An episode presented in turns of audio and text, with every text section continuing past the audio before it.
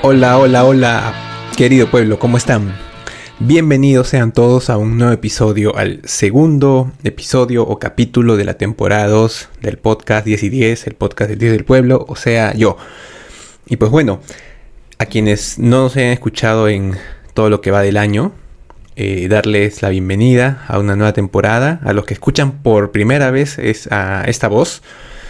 No voy a decir melodiosa ni mucho menos, pero a esta voz, pues darles nuevamente eh, una cordial y más grande aún bienvenida a este espacio donde pues un simple joven está, ya no tan joven, está, se desahoga y habla de, cualquier cosa, ¿no? Y pues bueno, luego de dar la bienvenida, espero que estén cómodos para poder escuchar esto.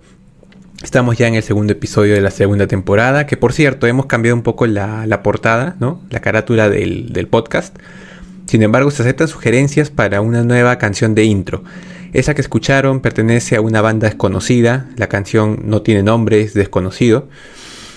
Y bueno, se dice la historia, ¿no? La leyenda urbana de internet que se escuchó en una radio alemana por allá en los años 80, cuando todavía había dos Alemanias, supuestamente esa sería de Alemania Oriental, creo. Y bueno, sonó una vez, alguien lo grabó en un cassette, en esa época se podía grabar la música que sonaba en la radio en vivo en un cassette para conservarla, ¿no? Y sin embargo no, se ha podido hallar ni los autores, ni el nombre de la canción, ni la, si es que hubo productor, absolutamente nada. Nadie sabe nada de ese tema y pues obviamente como no tiene propietario, eh, es libre copyright y la estoy usando, ¿no? Como intro. Bueno, espero que les guste y ahora sí vamos al tema de hoy. Como pueden ver el título, ya es evidente lo que voy a hablar para los que me escuchan en Perú. Y bueno, lo va a entender gente de cualquier parte del mundo porque esa noticia ya ha dado vuelta ¿no? en varios países. Y es sobre el lamentable suceso que ocurrió el día 15, fue un sábado eso, ¿no? Y que del cual ya se está hablando ya casi dos semanas que vamos a estar. Y es el lamentable derrame de, petróleo que ha habido en las playas de, de Lima, ¿no? específicamente en una playa en Ventanillas, Callao. Pues bueno, no voy a entrar en demasiados detalles porque creo que es, una noticia bastante viral de la cual se ha escuchado mucho y se ha visto también bastante. Sin embargo, solo para refrescar la memoria, pues ocurre el digamos donde se originó todo ha sido en una playa en Ventanilla que pertenece al Callao. Sin embargo, se ha expandido este petróleo en, varios, varios eh, kilómetros, ¿no? Y hasta hace poco, digamos hasta ayer, eh, se tenía estudiado que eran unos 18 mil metros cuadrados de playas las que fueron afectadas, ¿no? Eh, y esto sigue en aumento, sigue en aumento lamentablemente, el petróleo se sigue esparciendo. Eh, ¿Quién lo, vamos, quién lo provocó? Bueno, hubo un accidente, se dice, ¿no? En, la, en una refinería llamada La Pampilla, que es operada por la empresa, una multinacional Repsol, ¿no? muy, muy, muy conocida. Bueno, esos son los datos más importantes. A la cantidad, a un inicio se decían que habían sido, creo que ni 10 eh, barriles, ni bien ocurrió esto, la empresa dijo que habían sido poquitos barriles, con lo cual pues daba un poco a la calma, como que, bueno, eso se puede controlar, ¿no? Se puede limpiar un poco rápido, ¿no? Dado que son pocos barriles, sin embargo, ya días después sabemos que son 6000 y eso que pudo ser más. De repente fue más y no lo sabemos. 6.000 barriles de petróleo derramados en, las playas. Eh, Súper triste por el impacto ambiental que esto tiene, ¿no? Y bueno, y dado que el título del, tema del podcast de hoy es derrame de petróleo y lágrimas, ¿por qué lágrimas? Bueno, porque yo creo que este tema, este accidente, esa tragedia ambiental, revela tres, tres dramas de los cuales voy a comentar hoy. ¿no? ¿A qué me voy a centrar? En eso me voy a centrar yo, no tanto en sí en el hecho, porque ya lo conocen bastante, sino tres dramas que revelan, ¿no? Que, han sido, perdón, que han sido revelados por eh, este accidente, ¿no? Tres nuevos problemas, bueno, no tan nuevos problemas que hay en el Perú que salen a flote gracias a esto. Pues bueno, veamos, vamos con el primero, que es el más evidente de todos, es la fiscalización digamos, ambiental y general, ¿no? A las empresas.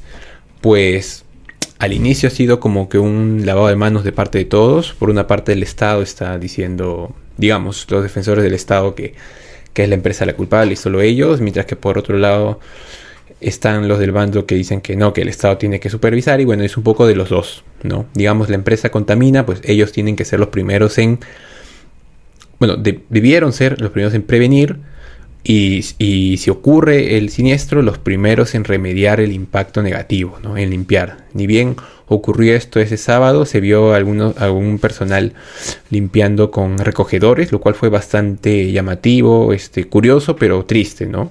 Digamos, ¿la empresa acaso tenía realmente los implementos para prevenir y para poder limpiar en caso de que ocurra? ¿Tenía la maquinaria necesaria como se puede ver en otros países?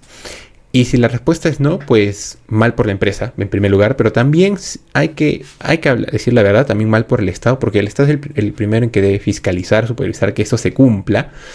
Y si Resol no tenía absolutamente nada con qué afrontar este derrame, pues demuestra que mintieron, porque supuestamente para funcionar se supone que deben demostrar que tienen todo preparado, pues mintieron descaradamente y el Estado pues quizás no supervisó bien o se hizo de la vista gorda a propósito, no, no sé, no, eso es acusar muy fuerte, ¿no? Eh, para no, no ver que esto sea así, ¿no? Digamos, la empresa tiene que ser la primera en cumplir, pero el Estado tiene que hacer que las normas se cumplan también. Y su labor es la fiscalización, la supervisión, la sanción cuando es ex post daño, ¿no? Como es algo que tiene que suceder ahora.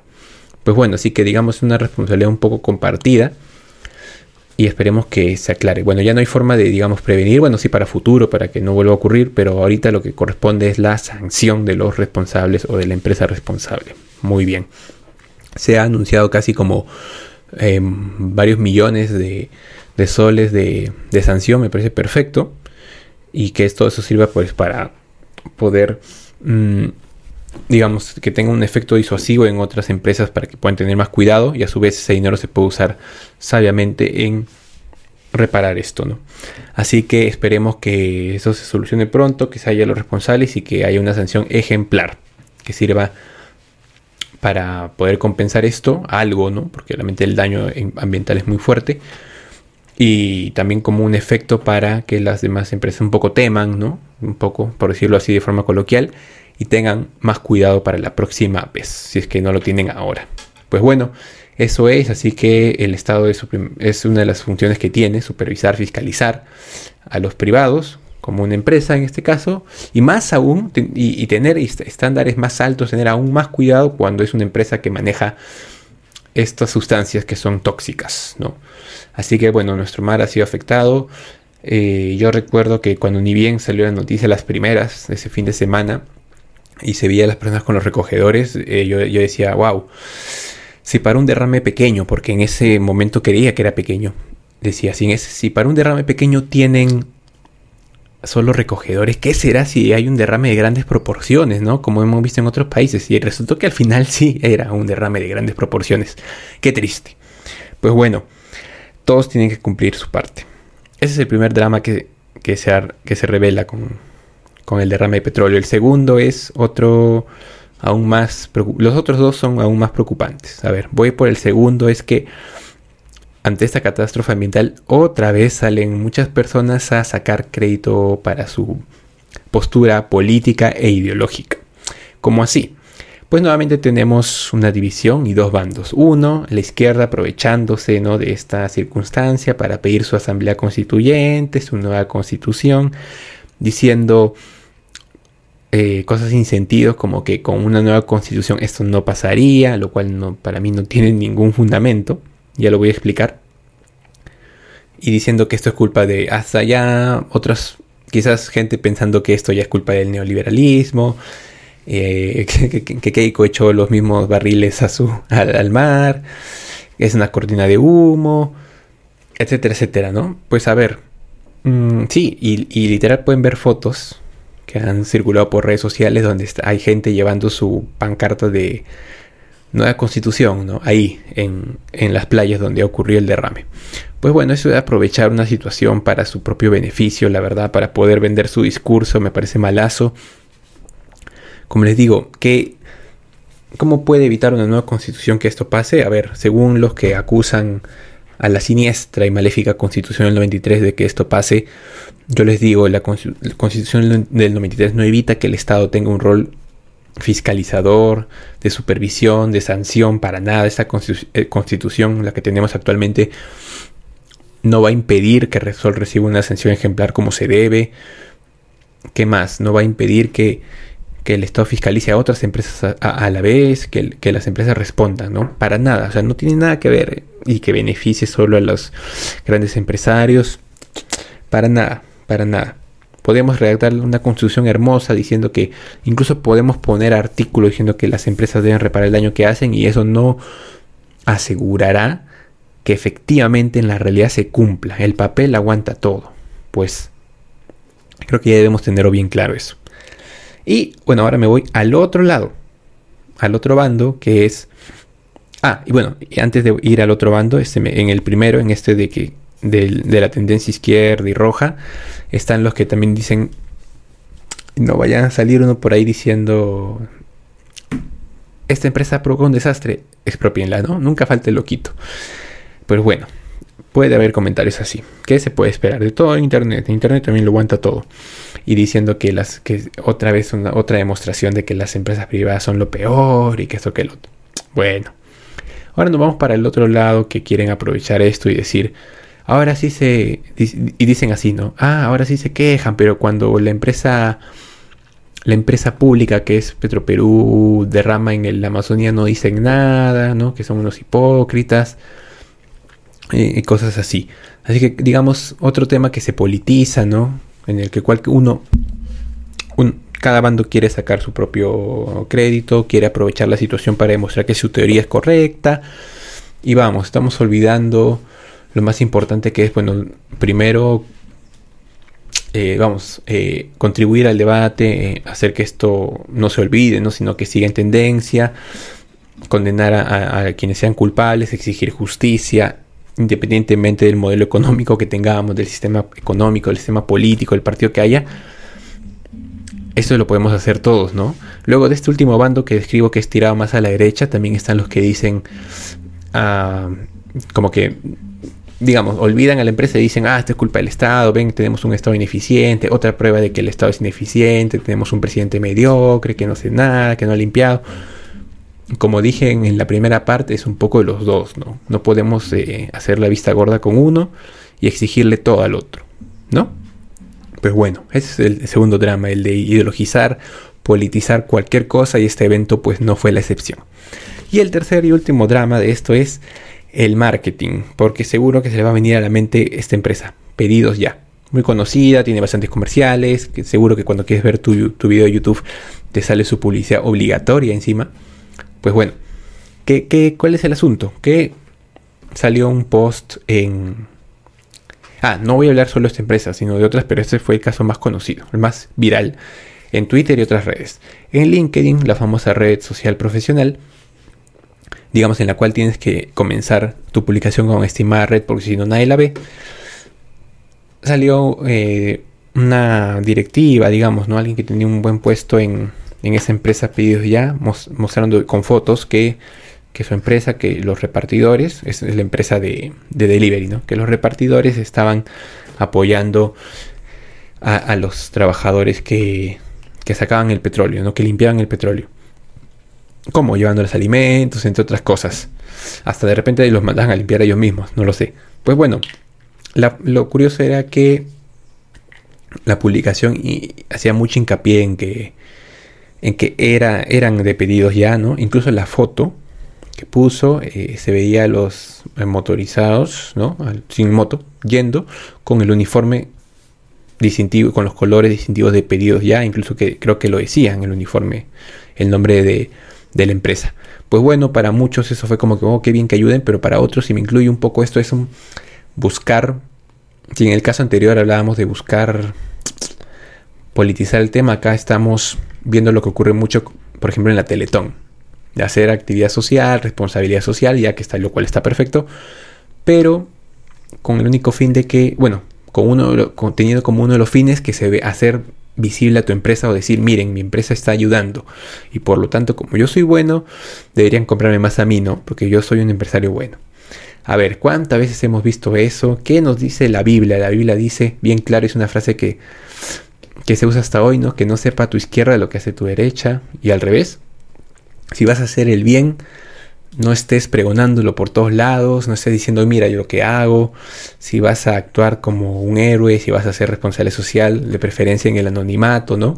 Porque se presta para que, para buscar publicidad, ¿no? Y ganar más, y generar más ventas a raíz de, de ayudar. Pues bueno, eso fue lo que muchos notaron con justa razón. Y no ha sido la única empresa, ha sido la más conocida por la publicación que, que fue de las primeras, pero luego dado que salió la información de que el cabello absorbía petróleo, lo cual sí es cierto, pero vamos, no, no en tanta cantidad.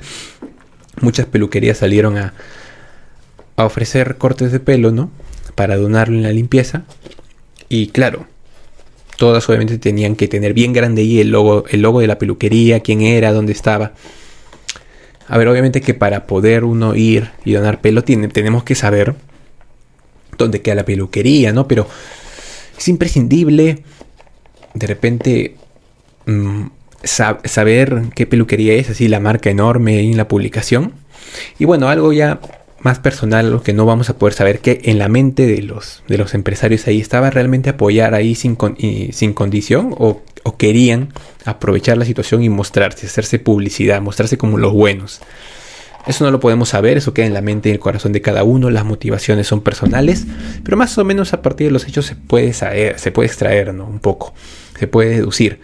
Y bueno, como ya tenemos los antecedentes de la Teletón, donde tienen que ayudar y dar grandes cantidades de dinero, pero siempre mostrando quién es, ¿no?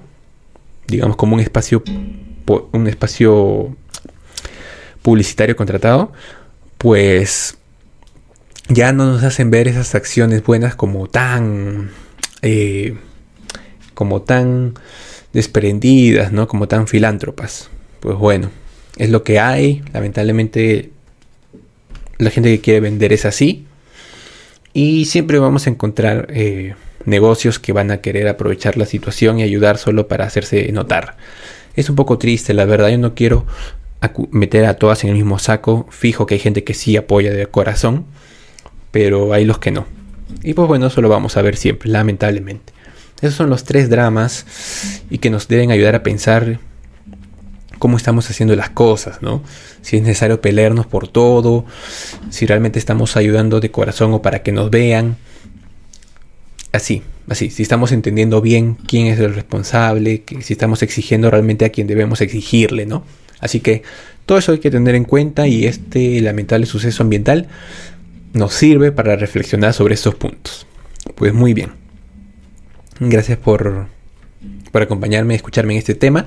Algo más que puedo comentar es primero pedirle disculpas por no haber salido el viernes, que es la fecha en la que sale cada podcast, sino hoy lunes 24 de enero, porque se me juntaron muchas cosas el día viernes, el, sábado y domingo son curiosamente días más complicados en realidad por todo lo que hay que hacer y no pude subir episodio, así que lo hago hoy, más, más vale tarde que nunca, y era necesario realmente compartir y comentar estos temas.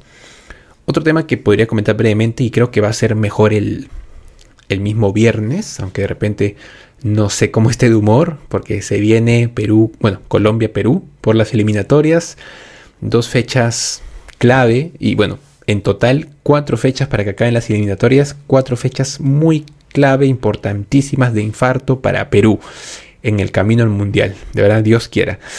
Wow, tanto que comentar sobre esos partidos, realmente son la muerte. Nos tocan con rivales directos, ¿no? Eh, y prácticamente son cuatro, cuatro o cinco, hasta cinco selecciones peleando por un cupo y medio al mundial en Sudamérica.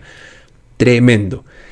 Y entonces el viernes en la noche puedo estar realmente contentísimo, con lo cual obviamente grabaré y subiré con gusto, o puedo estar también triste, ¿no? Igual creo que debo cumplir mi palabra y subir podcast, episodio nuevo. Pues bueno, vamos a ver cómo estamos ese día. Perú se juega la vida en cuatro finales. Cada partido es una final, de verdad. Y, wow, está, no está ni imposible, pero tampoco está fácil. El camino que le toca a la selección, a la blanquirroja y... Wow, no, no, no, ya verá que no, no puedo esperar ya. Y los nervios me, me van a matar. ¿Qué puedo decir? Partidos importantísimos, la lista de convocatoria está interesante, por ahí siempre hay polémica, ¿no? De por qué convocan a uno que no está rindiendo. Hay regresos también y nada. Convoquen a quien convoquen, todos debemos estar como siempre a muerte con la selección apoyando en las buenas y en las malas. Comentaremos el viernes entonces el, el primer partido de esta fecha. de Perú-Colombia. Recuerden que es este viernes. Muchas gracias por escucharme, por acompañarme. Ha sido un episodio más breve de lo, de de, lo normal.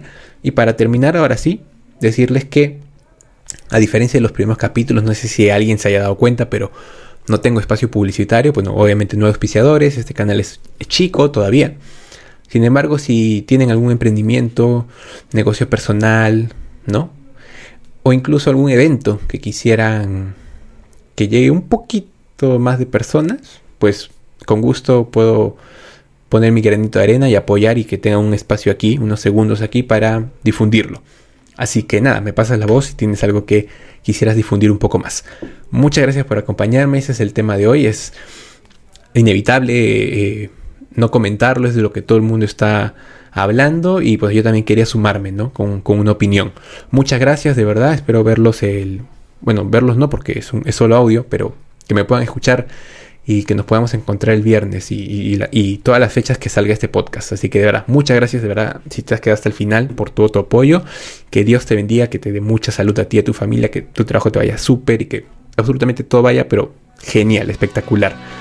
Un fuerte abrazo, Dios los bendiga y buenas tardes o buenas noches. Adiós, hasta pronto.